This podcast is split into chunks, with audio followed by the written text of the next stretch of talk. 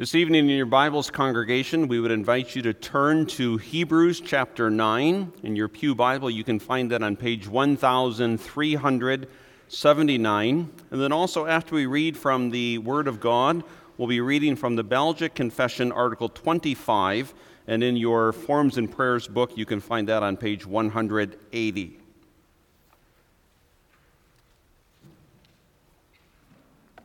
So we read tonight from Hebrews 9, and then after the reading of Scripture, what we believe a faithful summary of Scripture, the Belgic Confession, uh, more specifically, Article 25. Hear now the reading of the Word of God. Then indeed, even the first covenant had ordinances of divine service and the earthly sanctuary. For a tabernacle was prepared, the first part in which was the lampstand, the table, and the showbread, which is called the sanctuary. And behind the second veil, the part of the tabernacle which is called the holiest of all, which had the golden censer and the ark of the covenant overlaid on all sides with gold, in which were the golden pot that had the manna, Aaron's rod that budded, and the tablets of the covenant. And above it were the cherubim of glory overshadowing the mercy seat. Of these things we cannot now speak in detail. Now, when these things had been thus prepared, the priest always went into the first part of the tabernacle, performing the services. But into the second part, the high priest went alone once a year, not without blood, which he offered for himself and for the people's sins committed in ignorance. The Holy Spirit indicating this that the way into the holiest of all was not yet made manifest while the first tabernacle was still standing. It was symbolic for the present time, in which both gifts and sacrifices are offered, which cannot make him who performed the service perfect in regard to the conscience, concerning concerned only with foods and drinks, various washings, and fleshly ordinances imposed until the time of Reformation. But Christ came as high priest of the good things to come, with the greater and more perfect tabernacle, not made with hands, that is, not of this creation not with the blood of goats and calves, but with his own blood, he entered the most holy place once for all, having obtained eternal redemption. For if the blood of bulls and goats and the ashes of a heifer, sprinkling the unclean, sacrifices for the purifying of the flesh, how much more shall the blood of Christ, who through the eternal Spirit offered himself without spot to God, cleanse your conscience from dead works to serve the living God? And for this reason, he is the mediator of the new covenant by means of death for the redemption of the transgressions under the first covenant, that those who are called may receive the promise of the eternal inheritance. For where there is a testament, there must also of necessity be the death of the testator. For a testament is in force after men are dead, since it has no power at all while the testator lives. Therefore, not even the first covenant was dedicated without blood. For when Moses had spoken every precept to all the people according to the law, he took the blood of calves and goats with water, scarlet wool, and hyssop, and sprinkled both the book itself and all the people, saying, This is the blood of the covenant which God has commanded you. Then likewise he sprinkled with blood both the tabernacle and all the vessels of the ministry. And according to the law, almost all things are purified with blood, and without shedding of blood there is no remission. Therefore, it was necessary that the copies of the things in the heavens should be purified with these, but the heavenly things themselves with better sacrifices than these. For Christ has not entered the holy places made with hands, which are copies of the true, but into heaven itself, now to appear in the presence of God for us. Not that he should offer himself often, as the high priest enters the most holy place every year with blood of another he then would have had to suffer often since the foundation of the world. But now, once at the end of the ages, he has appeared to put away sin by the sacrifice of himself. And as it is appointed for men to die once, but after this the judgment, so Christ was offered once to bear the sins of many.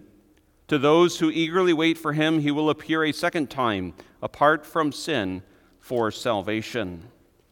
Thus far this evening, our reading from the Word of God. We then turn to Article 25 of the Belgian Confession entitled The Fulfillment of the Law. And it states, We believe that the ceremonies and symbols of the law have ended with the coming of Christ, and that all foreshadowings have come to an end, so that the use of them ought to be abolished among Christians. Yet the truth and substance of these things remain for us in Jesus Christ, in whom they have been fulfilled. Nevertheless, we continue to use the witnesses drawn from the law and prophets to confirm us in the gospel and to regulate our lives with full integrity for the glory of God according to his will. A congregation of the Lord Jesus Christ, at first reading, uh, this article of the Belgic Confession might strike us as an odd article kind of tucked in, so to speak, right in the, the middle of the exposition of the person and the work of the Lord Jesus Christ, there suddenly comes this article that deals with the relevancy of the Old Testament. But I would submit to you, by way of introduction this evening, that this is a most important topic. Uh, and for evidence for that point, I would submit to you also uh, the failure to fully appreciate uh, the testimony of the Old Testament uh, that many a heretic has had. Uh, those of you familiar with church history might remember the name of uh, an individual known as Marcion. Uh, Marcion uh, made one dreadful mistake, and that is, uh, practically speaking, he tore his Bible in half. And he did away with the entirety of the Old Testament, but he didn't stop just there. He also did away with many parts of the New Testament. Marcion is not the only individual uh, to ever have fallen prey to this type of uh, an imbalanced and unbiblical teaching. And, so, again, I've said this in numerous times the goal for the sermon, and when we say that we have a goal for a sermon, we acknowledge our dependency, of course, upon the Holy Spirit to ever accomplish anything from the pulpit ministry. Uh, but our goal tonight would be that we would avoid a, a Marcion type of a heresy. Uh, to put it in a positive way. Our goal is that we as a congregation might, might know how to use our Bibles. And, and especially for the young people, that they might know how to use their Bibles, specifically the Old Testament. And so questions might arise Is the Old Testament still relevant? Is the Old Testament practical? Does the Old Testament say the same thing as the New Testament? Is there one gospel? Is there one God? Is the Old Testament God the same God as the New Testament God? We only raise these questions because at times individuals have given wrong answers to those questions. We say absolutely there is one God. And the God who reveals himself in the Old Testament is the same God as the God revealing himself in the New Testament. And we say absolutely there is only one gospel. And so, whether you read from Genesis or Leviticus, or whether you read uh, in one of the poetical books, the book of Psalm, or whether it be in a major prophet or a minor prophet, it all points forward to one gospel centered in the person and in the work of the Lord Jesus Christ. Uh, and so we want to consider this evening for our own spiritual edification, as well as for the glory of our God, our belief concerning the law. Now, just a word about that theme. Typically, Reformed theology speaks about the law of God and makes a threefold distinction within the law of God. And if you're keeping notes, this might be worth jotting down. First of all, we speak about the moral law of God, especially as that moral law is revealed in and through Exodus 20, Deuteronomy 5, the Ten Commandments. Now, this moral law of God is perpetual uh, in its duration, it, it applies to all persons uh, at, at all times. And that's symbolized by it being written on tablets of stone and being placed there in the Ark of the Covenant. When we speak tonight about our belief concerning the law, we are not referring to that aspect of God's law. There were two other common distinctions that are made. One is of the ceremonial law. By ceremonial law, uh, we have in mind all of those ordinances and all of those elements that were divinely instituted in the days of the Old Testament, especially as those practices and those elements found themselves contained uh, in the temple. That's why we've chosen to read from Hebrews chapter 9. It talks here about the first covenant had these ordinances uh, in verse 1 of divine service and the earthly sanctuary. And so you can read through, especially, for example, uh, the book of Leviticus and all of these practices that were connected to the life of the covenant people of Israel. Uh, that's what we refer to as the ceremonial law. But there was also the third aspect of the civil law. Uh, Israel in the Old Testament was what we call a theocracy. After having been led out of Egypt, they were established as a nation directly underneath uh, the rule of God. So that through the various offices, the kings, the priests, and the prophets, God directly ruled over the life of this nation, of this theocracy. Uh, and so there were the institution of all types of civil laws with punishments. And so, for example, there was the forbidding of the moving uh, uh of, the, of the mark uh, on the land of wherever the lot was fallen to you.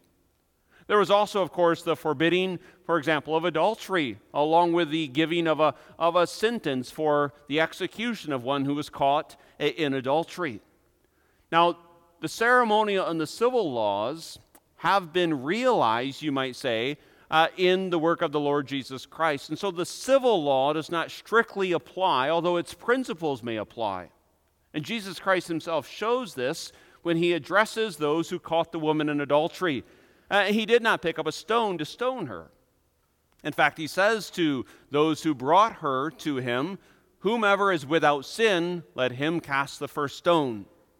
And when all of those self righteous religious leaders had dropped their stones and had slinked off into the darkness of uh, their own forgetfulness, the Lord Jesus Christ said to her, Neither do I condemn you. Go and sin no more. But we deal especially tonight with that second aspect of the law, the ceremonial law. And I can remember growing up, uh, my father, we, we read through the Bible uh, one chapter uh, a night. It was like clockwork. Uh, we'd start Genesis 1, we'd read all the way through to Revelation 22, and then we'd go right back to Genesis 1. And you'd read through some of those passages, maybe in Deuteronomy, maybe in Leviticus, and you wondered, what, what does it all mean? And, and perhaps as a child, I thought, why all the blood? Because it seemed in the book of Leviticus, especially, that there was this constant theme of the shedding of blood. Well, we hope to unfold that this evening as we consider our theme again in connection, especially to the second aspect of the law of God, the ceremonial law, the law reveals, first of all, the holiness of God. And then we'll notice, second, that the law points to the work of Jesus. And then, third, the law guides in the life of the Christian. So, our belief concerning the law, it reveals the holiness of God, it points to the work of Jesus, and it guides in the life of the Christian. So, again, when we talk about the, the law of God, we refer to the ceremonial law. And I hope as you read and as you think about what we read in Hebrews 9, uh, you see that the author of the Hebrews is pointing his readers upon all of these rituals, all of these ceremonious practices that were prescribed by God in the Old Testament dispensation. And all of these activities focused upon the revelation of the holiness of God. As God gave these to Moses, the mediator of the Old Covenant, and as God, by giving them to Moses, as God describes all of this ritual activity that Israel is to engage in, He's revealing by it this basic truth that you and I need to know, and I hope we as a congregation will emphasize, and that is the one true God of heaven and of earth is an infinitely holy God.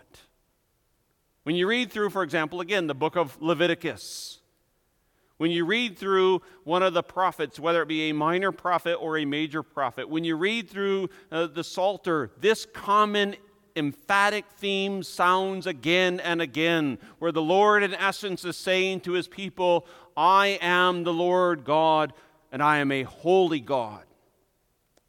But what does that mean that God is holy? Well, holy refers to being set apart. And so, very simply, boys and girls and young people, God is set apart from everything else that exists. And we need to understand and to appreciate the distinction that there is between God alone, who is infinite, and immortal, and all that he has called into existence, including we ourselves. Now, we ourselves, we bear the image of God, but there is this shift, you might say. There is this distinction between God and everything else. And, and I only labor to emphasize this because living in our day and in our culture, our Western world wants to minimize that, that division, wants to minimize that distinction. And, and, so there, there are the common, the increasingly common teachings of pantheism and panentheism that God is everywhere or that everything is God or a God.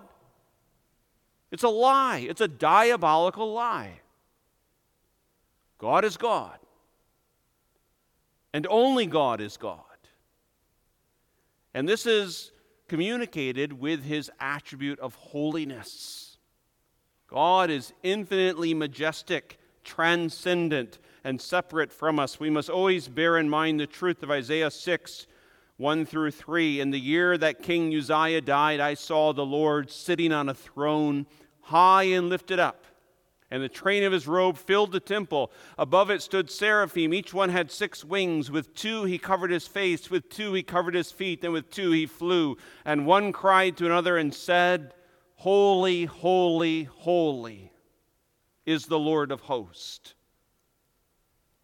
That needs to be a refrain that reverberates and echoes in our mind and in our heart and in our soul as individuals and as a congregation. Holy, holy, holy is the Lord of hosts. And especially when we gather ourselves together for corporate worship, holy, holy, holy is the Lord God of hosts.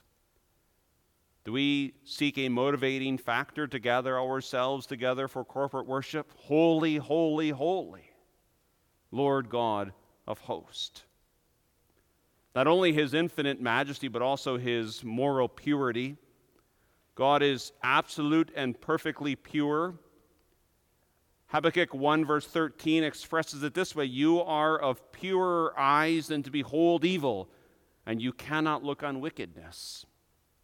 So when you read of the temple and of the Holy of Holies and of the veil and of the Ark of the Covenant uh, and of the angels that look down and of the mercy seat and of the high priest once a year entering in with blood, sprinkling that blood upon the mercy seat, think, Holy, holy, holy is the Lord God of hosts, infinitely majestic and of absolute moral purity.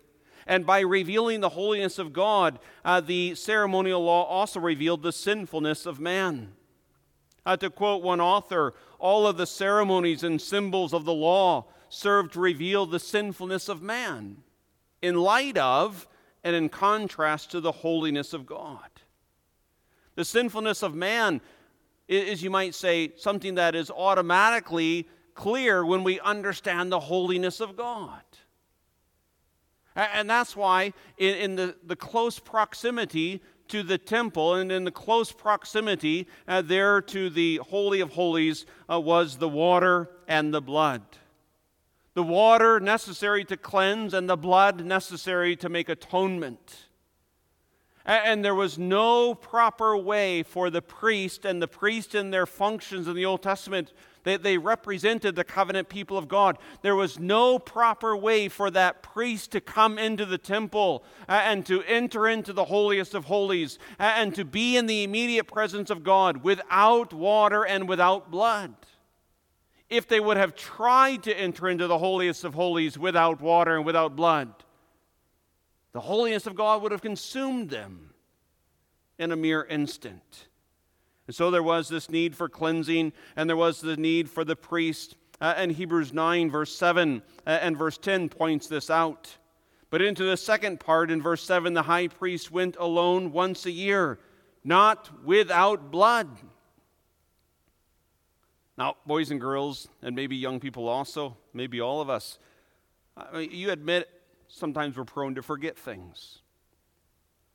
Sometimes we're, we're prone to maybe leave, uh, we jump in the car, and, and we, we, forget if you're a lady, maybe you forget your purse.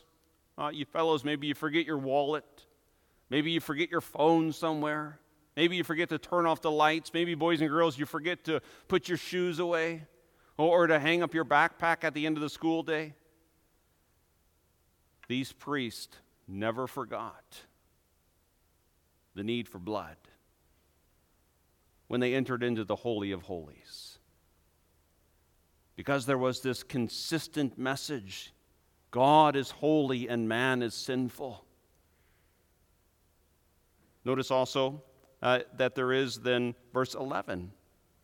But Christ came as high priest of the good things to come, with a greater and more perfect tabernacle not made with hands and so, all of this in the Old Testament, it, all pointed forward to something that was going to come uh, at a future time. And that ties in with our transition into our second point. If we understand the holiness of God and our own sinfulness, then we understand uh, the need for the work of Jesus. And so, the ceremonial law points to the work of Jesus.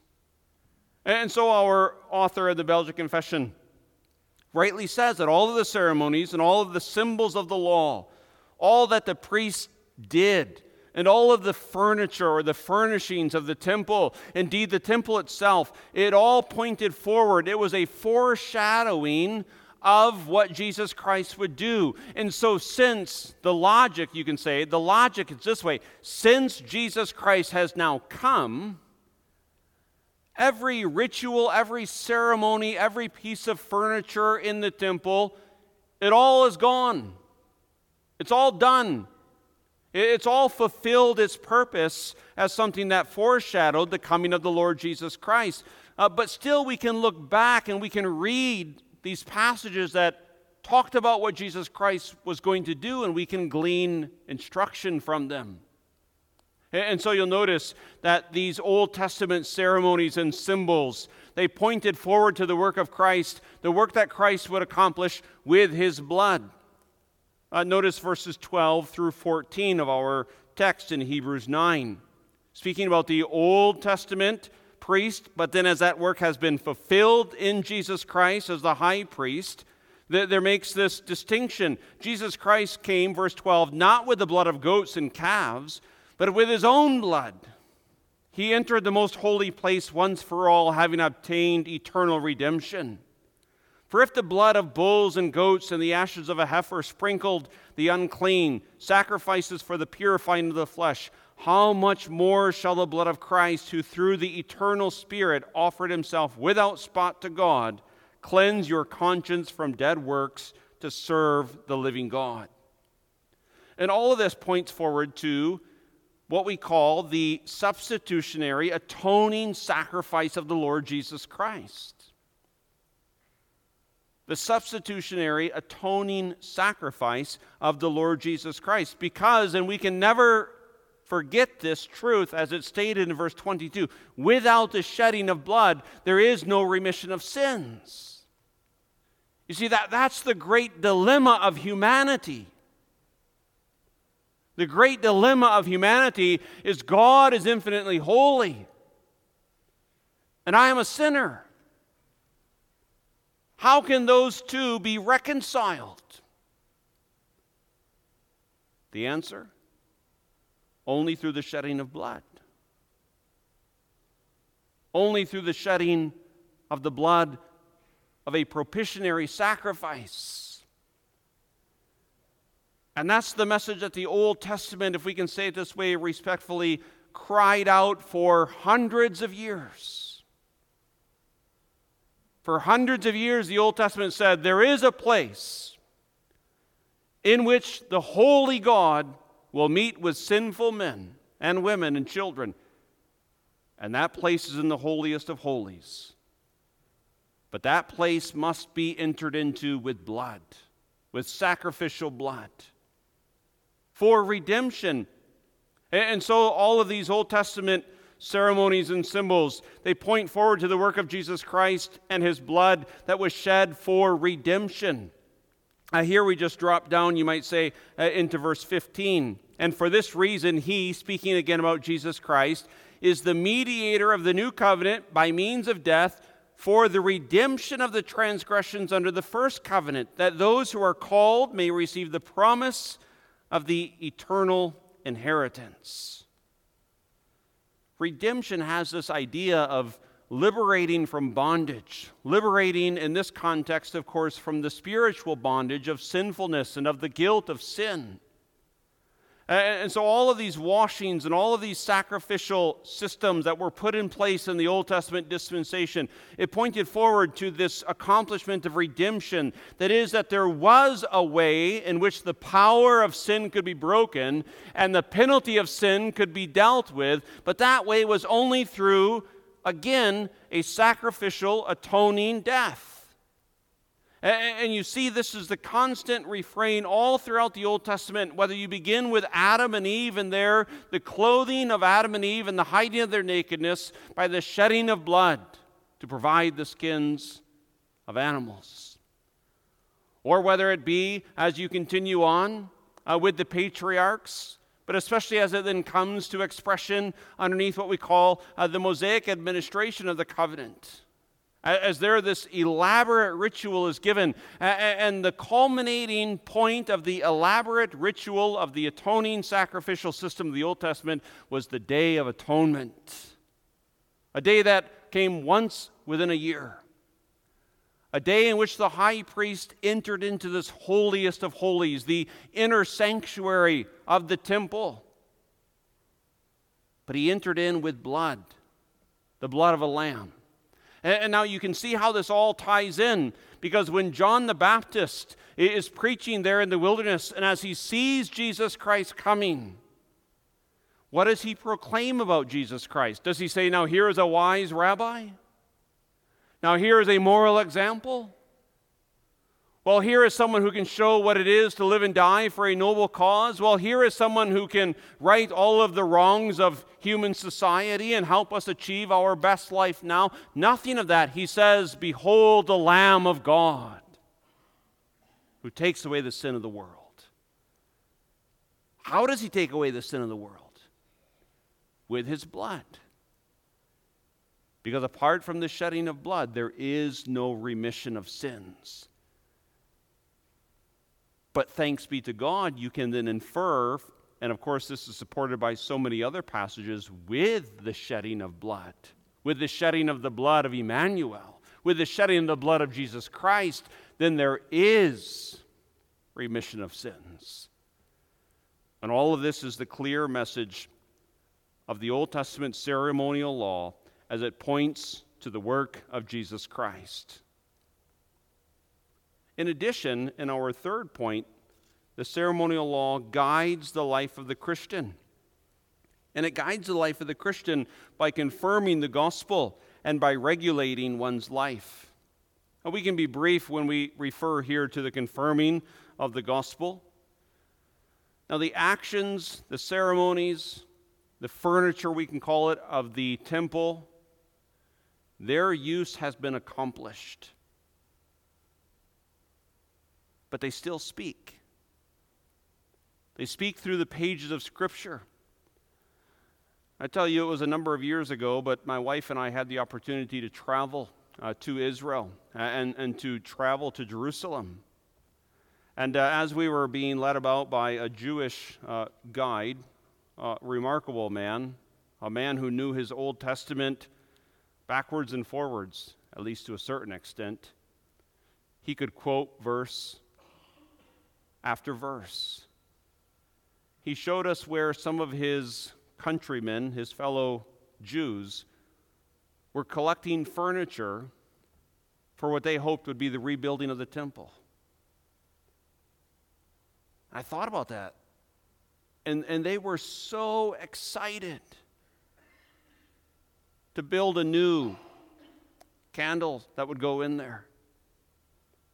And, I, I will never forget his, his face lit up with excitement when he told us that they thought, they thought maybe they had found the Ark of the Covenant. And I paraphrase, it was, it was down some tunnel underneath the, the city streets of Jerusalem and it was in a certain part that they couldn't get to yet, but they had taken some type of robotic camera and they had looked around a corner and, and they saw an object there and they thought maybe this was the Ark of the Covenant. And so they viewed this as another step towards the rebuilding of the temple.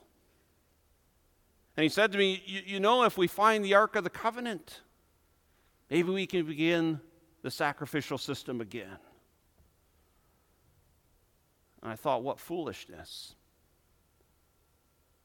Why would you ever want to begin that sacrificial system again? Jesus Christ has accomplished it all. I say the man knew his Old Testament, but yet really he didn't. Sure, he could quote the minor prophets and the major prophets. He showed me his Hebrew Bible, well, well worn. He could quote way more passages than I ever could. But he didn't understand the gospel the simple sacrificial work of the Lord Jesus Christ. You perhaps think of two travelers on a road who also knew the Old Testament, at least they thought they did. They were going to a city of Emmaus just after the Lord Jesus Christ had been crucified, but then also risen.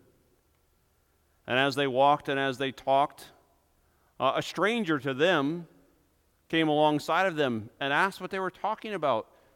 And in essence, they said, Well, don't you know? Jesus has been crucified, and we thought he was the Messiah. And do you remember what the text says? And Jesus, going back to the Old Testament, began to expound all of the things concerning himself. And so here's just a basic hermeneutical clue. And by hermeneutics, we mean the, the, rules for understanding of the scriptures. If you read an Old Testament passage, and if you don't see Jesus Christ, you have misread the passage. If, if you're reading through a, a prophecy in the Old Testament or one of the Psalms or, or perhaps a historic book, and you don't see the person and the work of the Lord Jesus Christ, pray for illumination and go back and read it again because it all points forward to the gospel of the Lord Jesus Christ. And that's why the Christian church says, certainly we can read, we ought to read, we must read the entirety of the Bible because it all points forward to the work of the Lord Jesus Christ and it confirms that one gospel, the one accomplishment of the gospel, as well as the one application of the gospel. and the Old Testament also proclaims to us that there is a way of forgiveness, and that way of forgiveness is the shedding of blood of the great high priest Jesus Christ. And understanding that and embracing that and receiving that by faith, uh, the Old Testament, along with the New Testament, is profitable as it guides the life of the Christian uh, by regulating our life. Now, here again, we need to be careful. As, as we said before, the civil law of the Old Testament reveals perpetually binding principles. Uh, but the exact punishment that the Old Testament describes underneath the theocracy is not always applicable to our situation. And Jesus Christ, as we referred to earlier, shows the reality of that. But if you look at all of the civil laws as they tie into the principles of the moral law, the law of God calls for the people of God to live lives of holiness. If you had to summarize what does the law require, of course you could go to what the Lord Jesus Christ said.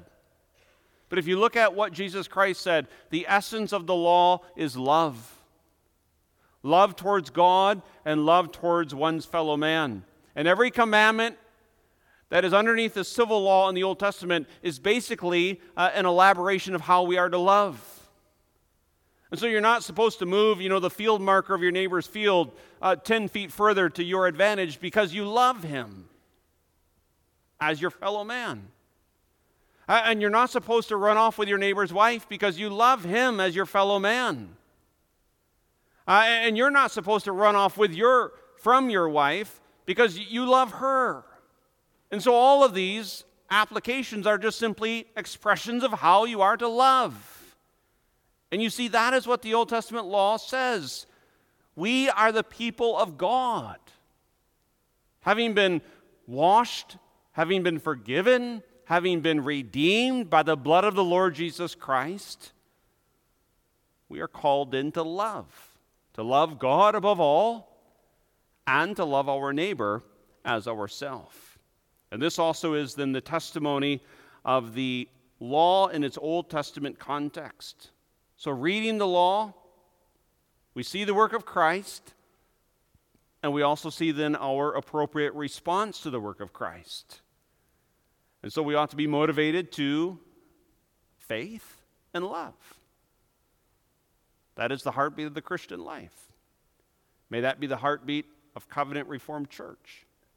Faith in Jesus Christ, love toward God, and love towards our fellow men. Amen. Our Heavenly Father, we, we humbly ask one simple thing this evening teach us how to read our Bibles. With spiritual insight to see the work of the Lord Jesus Christ, to acknowledge your infinite holiness, to humble ourselves in light of our sinfulness, and to see the person and the work of the Lord Jesus Christ. So we ask for a blessing to that end for Jesus' sake. Amen.